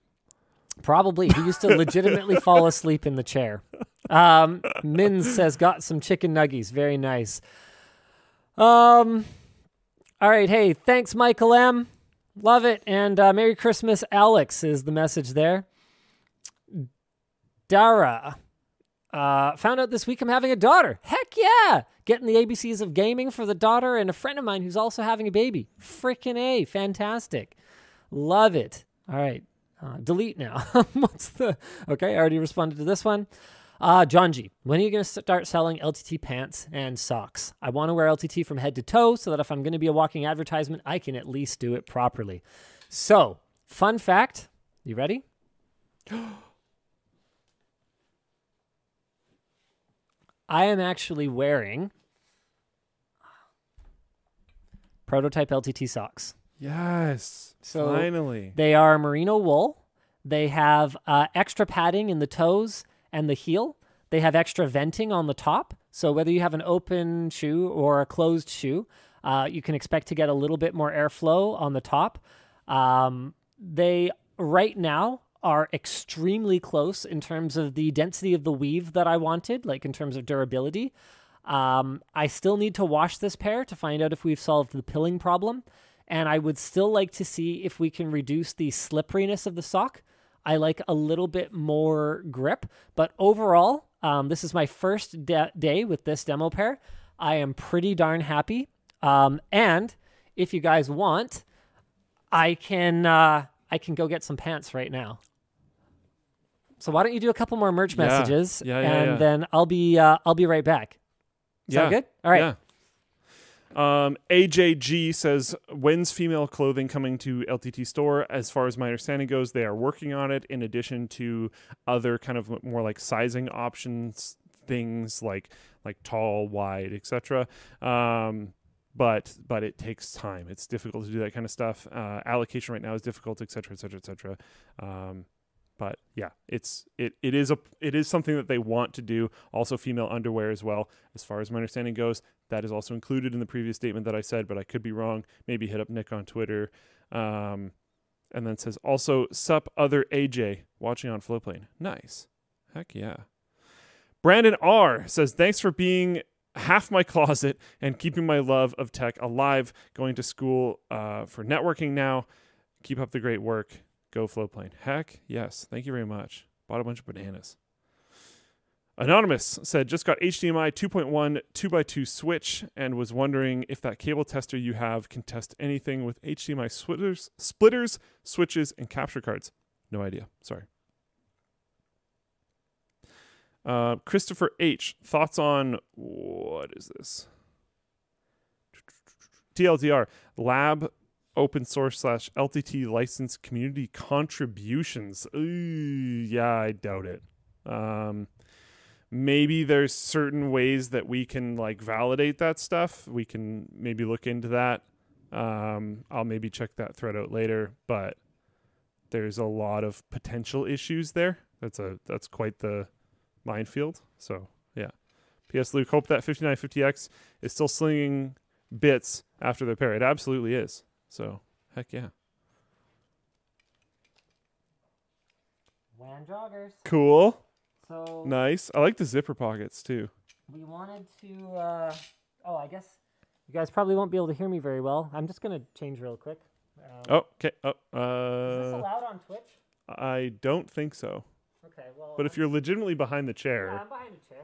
Yeah, he's behind the chair. Should be no problem. It's fine. It's okay. Okay.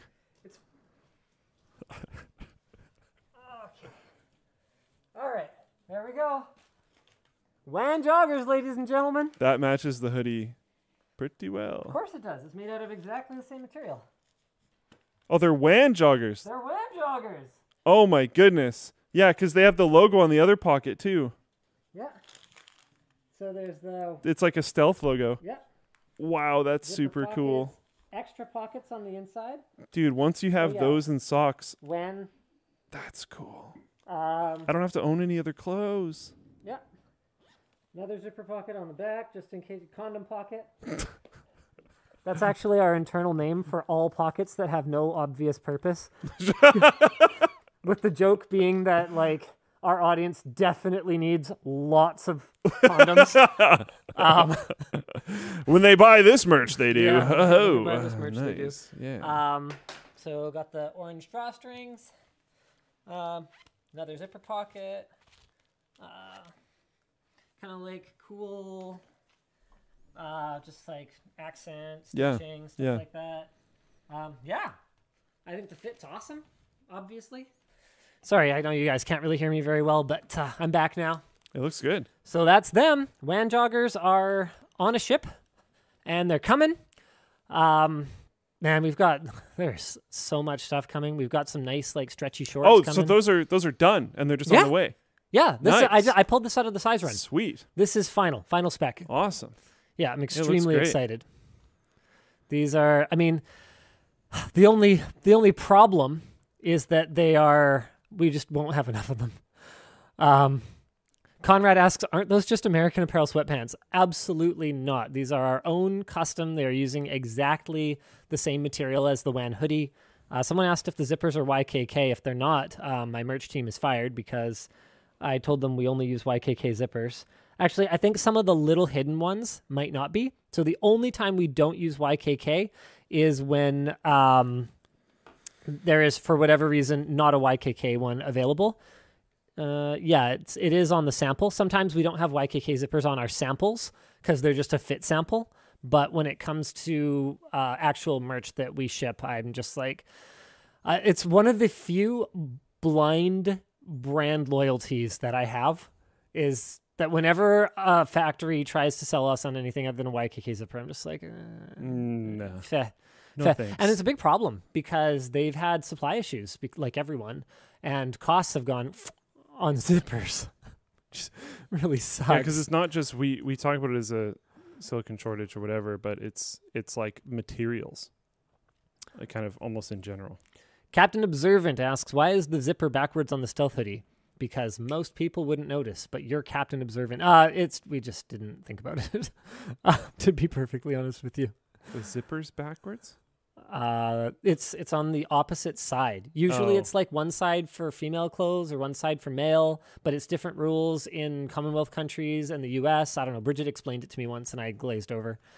I was just like, whatever. I don't care. For me, I don't have a muscle memory for that. I just... figure it out and zip up my jacket. Like it doesn't cost me a lot of extra brain cycles. So anyway, so hopefully that answers your question. It's coming. I heard you answer a few more. Are you deleting the ones that you're done with, or? No, I'm getting a little lost in how this organization is working. So the curated ones, I moved them ones down there that were not ones that I wanted to show up there, but were ones that I wanted to acknowledge. Okay, then everything in incoming is done. Okay. So I'll delete them up. You can keep going. Perfect. All right.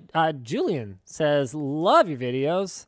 Hey, thanks, Julian. Have you guys considered making a video comparing different search engines? For example, I use DuckDuckGo, not for its privacy, but for the convenience of Bang search.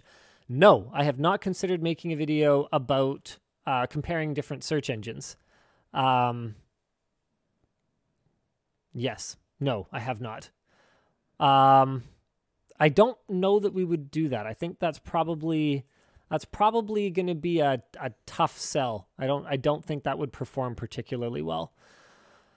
Paul says, undies. Hi, I'm Paul. I don't know why I moved that into curated. Oh, probably because I just missed the notification because Conrad didn't give me enough time. Speaking of which, we have an update on the Conrad challenge. Conrad says, I can pick any game, give him 2 weeks to learn it, and he will beat me. Conrad, I'm sorry to do this to you, but I really just, I'm kind of feeling hungry and I really want someone to buy me lunch. So I choose Beat Saber. I'd give you 2 months to play Beat Saber, but I've been known to I don't think you should have any training time. I've been known to make concessions. I think he should just play you like right away. Training time. He said fine. Any game, boom. No, like there was no. I'm fine with 2 weeks. I don't think he David still owes me.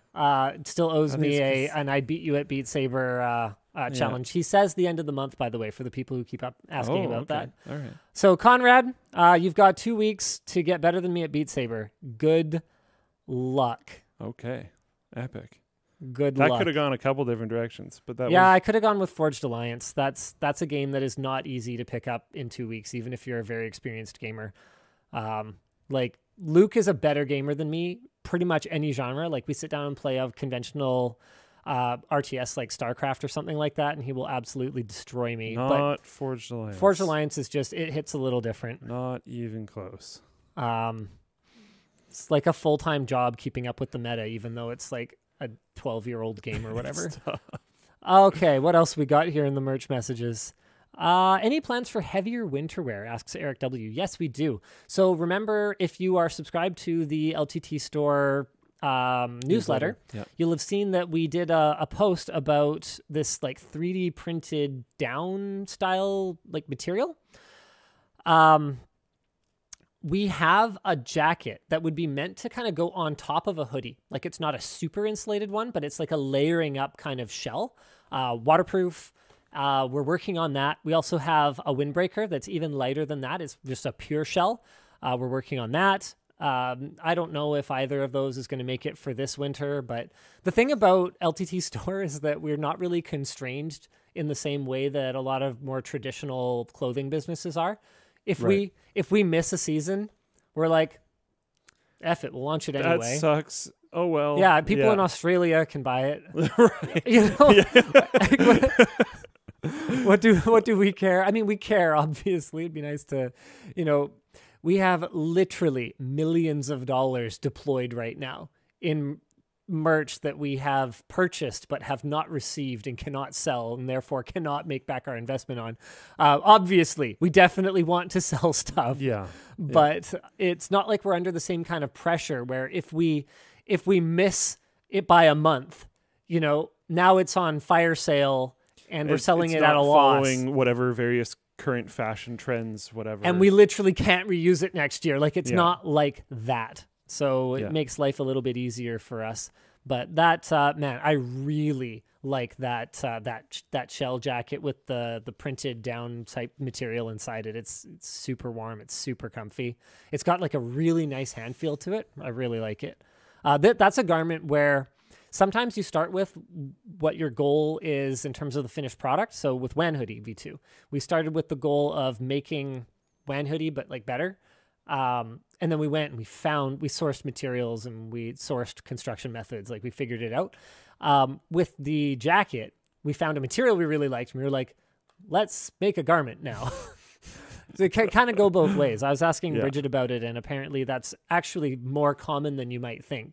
To find a really cool material and then be like, okay, we have to do something with this. What can we do with this? What is its best application? Yeah. Thoughts between Valve Index or HTC Vive? Money is not an issue. Well, if money is not an issue, I mean, the Index is obviously the way to go, Jose. But I also just got a review unit of the Pimax 8K or Pixmax or whatever they're called. I think Pimax. And also their 5K one, which I believe supports an even higher refresh rate than the Index. So I'm going to have a video coming on those once I get a chance to really try and daily drive them. Also, like, is he talking about the Vive Flow or I'm not sure which Vive. It almost doesn't matter because if you're going for the highest possible performance, the Index is better. It's there. Christian asks, what's your favorite color? I feel like I've answered this question on WAN Show before. I'm not six. I don't have a favorite color. Do you have a favorite color?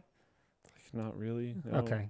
I used to like answer that with red, but now at this point it's like, well, no, not really. I don't know. So I don't know. It's just kind of, whatever. Good album. Re-released recently. Oh. This is a cool suggestion from Anonymous. I think it was last WAN Show. Someone asked about fashionable anti-static wrist straps. Yeah. But I was wondering if it would be possible to make an anti-static watch strap. Oh. So you just get a watch strap that's like just a broadly compatible watch strap. Then you just have like an anti-static doohickey on there. And then you can just clip on and clip off and you never have to take on and take off your strap ever again. Standard G-Shock with a little thing would be awesome. That's actually a brilliant idea. Yeah, that'd be sweet. I like it. I'm going to email it to Nick. Nice. Do you want to do another one while I do that? Sure. This is from Anonymous. Very qualified for LTT lab position. Has published 4 academic papers and 1 patent. Damn, Daniel. But can't start for at least 6 months. PhD thesis defense. And don't have Canadian work visa. That's a bit of an issue. That's tough, but if you have those kinds of credentials, it's a lot easier to get you in here, which is one of the reasons that I didn't bring that up to the same degree as I have in the past in the hiring video. So you have to have like mean credentials like that, though. Yep. He says, should I bother applying? Absolutely. I would. Yeah. Yep. Yeah. Luke, what led you to using... Oh, that jumped around. Oh, goodness. Angular. Using Angular over React, Vue, or others. Love the channel and love what LTT is doing for tech. My developers were like, hey, we want to use this. And I was like, sweet. Okay. Yeah, no, it was a... Good management, Luke. It was a conversation over a decently extended period of time, but 2 of the main developers that do most of the work that would be that part of the project wanted to use Angular, so... I'm sorry, I'm not going to butcher your name, so I'm going to go with IV, your initials. Hey, from Brazil, any chance of an iOS job position opening? We have one dev that actually does both Android and iOS for us, and he is, that's probably the word that I would use, so we don't need another one right now because he is too overpowered. Yeah, pretty much. Yeah, you heard it here first, but there's probably going to be a raise in his future when we talk about that pretty soon. Heck yeah. Yeah. I think that guy's name was Isaac. Oh, is that how I think it's just I think it's just an interesting spelling. Oh, of like Isaac. A more like South American kind of spelling. Yeah. Got it. Joel says, I started watching your videos back in 2014. They helped me much in my career. Oh, we don't only use Angular, just to be clear. Sorry. Building my first PC. I started mining this year. You helped me get ahead, so time to pay it back a little. Mining, not exactly a popular thing with the PC community at the moment. Although, can I kind of go off script a little bit here? I think there's a lot of closet miners in the gaming community. Yeah. Like, I think there's a lot of hate, but I think there's a lot of closet when there's so much hate around a subject like that, a huge amount of the population that is receiving the hate is just going to not talk about it. So you don't know they're there. Yeah, 100%. Yeah. I think that's a bit of a thing. So there's that. Hey, thanks, Joe. Anonymous, you should make more all-black stuff. Really nice for work. Also, an all-black desk pad would be cool. We have an all-black desk pad coming. It's going to have like a circuit design, kind of like the wall in the lounge, but it's going to be black on black. So like stealth circuit desk pad. We've actually had a lot of feedback that people in different like working situations are able to wear the all black stuff. Like last show when I was just doing these, we had feedback from multiple different people that they worked in environments where they were not allowed to wear things with branding and logos, but they were able to get away with the stealth stuff, which I found pretty interesting. People in like filming departments that can't wear anything other than all black stuff. There was another one that I don't remember the context, but he could only wear all black stuff. Yeah, it was kind of cool. Yeah, I mean, honestly, where that came from was wanting the product to be good enough that people would want to buy it, even if it wasn't merch. Yeah. That's the idea. That's where the whole stealth name came from, like repping a brand without wanting everyone around you to be like, Linus, who's Linus? You know, that kind of thing. Or without having to defend it, for one thing. And then the other part is because I feel like it puts more pressure on us to do better than just, well, we took this Cafe Press thing and we silk screened our logo onto it. We didn't always have the time and resources to do that, but it's definitely something that we're trying to do now. Pratrush says, love the show. Given Apple's repair programs, how do you see right to repair factor in with integrated SoCs considering their performance and efficiency improvements? So... You're never going to be able to repair an SoC like yourself. But that doesn't mean that right to repair can't still make devices with SoCs more repairable. So, you know, whether it's it depends making schematics available so that you could swap the SoC, or whether it's Whether it's at least not going out of your way to put encryption keys on the SoC where there's no way to, where all your data is gone immediately when you lose access to it. There's no way to even enter the shared, or not the shared, whatever the, there's no way to decrypt it, even if you knew the password, right? If the, if all the encryption data is stored on the SoC, even though the storage is somewhere else, like there's ways that you can make a device more repair friendly, even if it's tightly integrated, which does have clear performance benefits. So it's just an attitude problem at the end of the day. Cody says, I play Warhammer Vermintide 2? Vermintide. Vermintide. Oh, is it just spelled wrong? Whatever. Maybe, but it's Vermintide. Yeah. Is that a new game? No.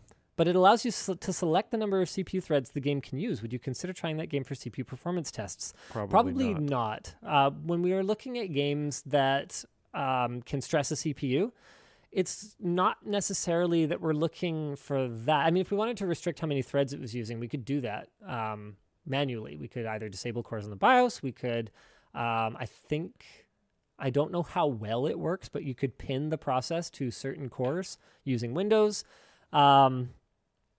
And really what we're looking for is games that are not very graphically demanding so that they're just, so that the CPU becomes the bottleneck. That's really what we're looking for. There's the Organic Chemist one. Wait, oh no, the Organic Chemist one was a different one.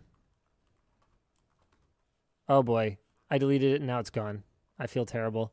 Well, the point is, the deleted section? I don't think we do have an Organic Chemist position. No. But then there was a wife, and the wife had credentials. Control F, Chemist. No, it's gone. Oh shoot. Okay, I'm sorry. I feel bad, but there is really nothing that I can do about it now.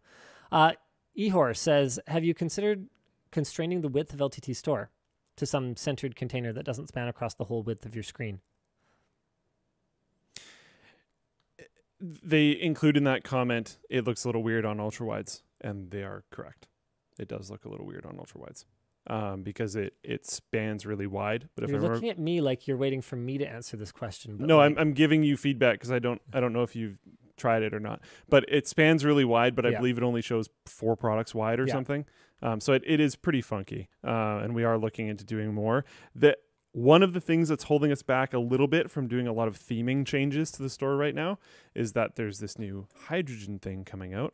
Right. It hit more of an open beta recently, but we were in more of like a closed beta program with it. And we want to use that, but that is going to involve like a whole redo to the store. So I don't necessarily want to do a ton of little stuff like that right now, because I'd rather put that work into the whole remake of the store. Got it. But yes, I hear you, and it's not great. Henry, could you consider a supplement to the Linux Challenge, maybe episode 7, where Anthony or someone goes over what to look for in a Linux distro for gaming and some that are particularly good for game compatibility for a new user? I think what we already learned through the Linux Challenge is that Linux people are not going to have that much difficulty in any distro.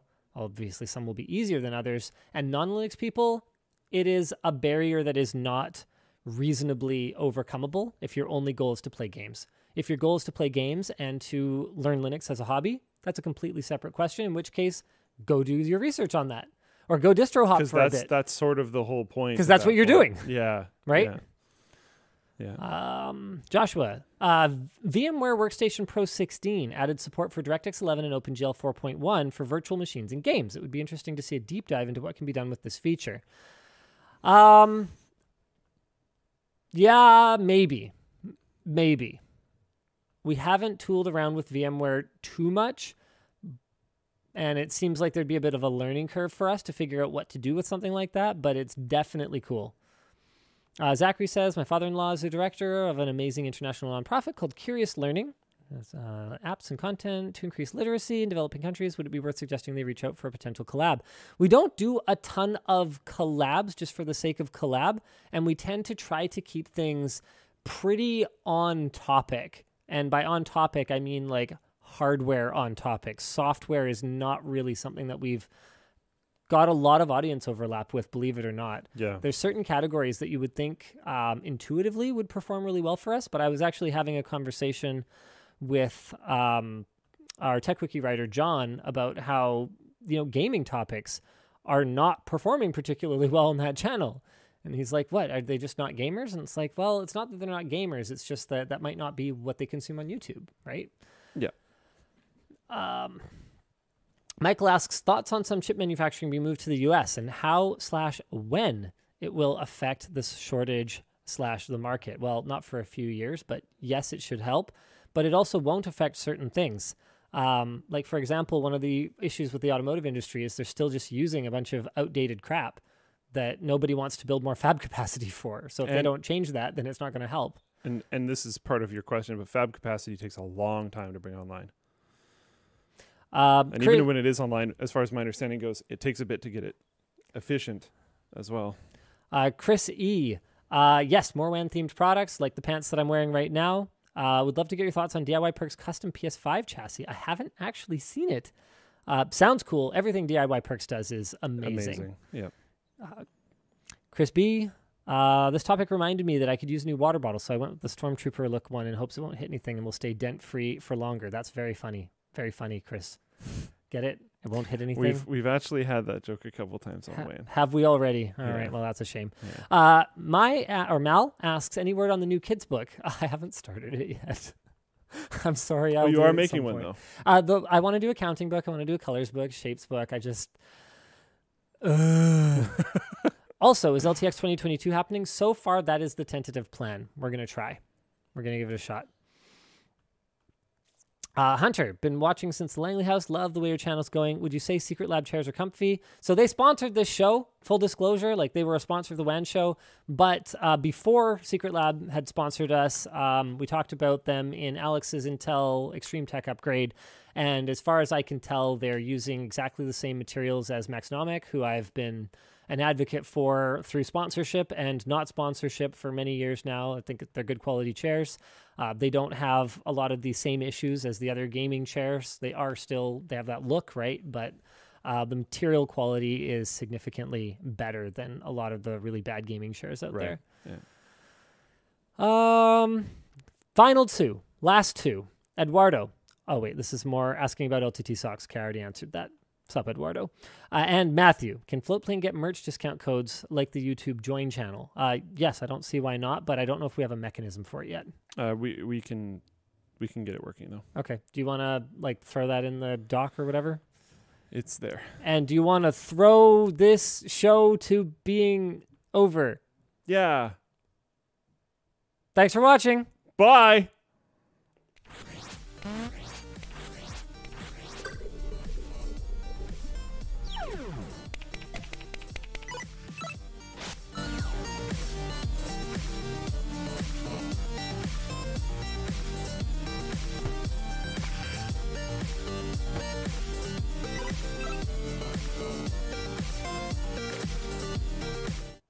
Anthony says, short answer, good distro for gaming.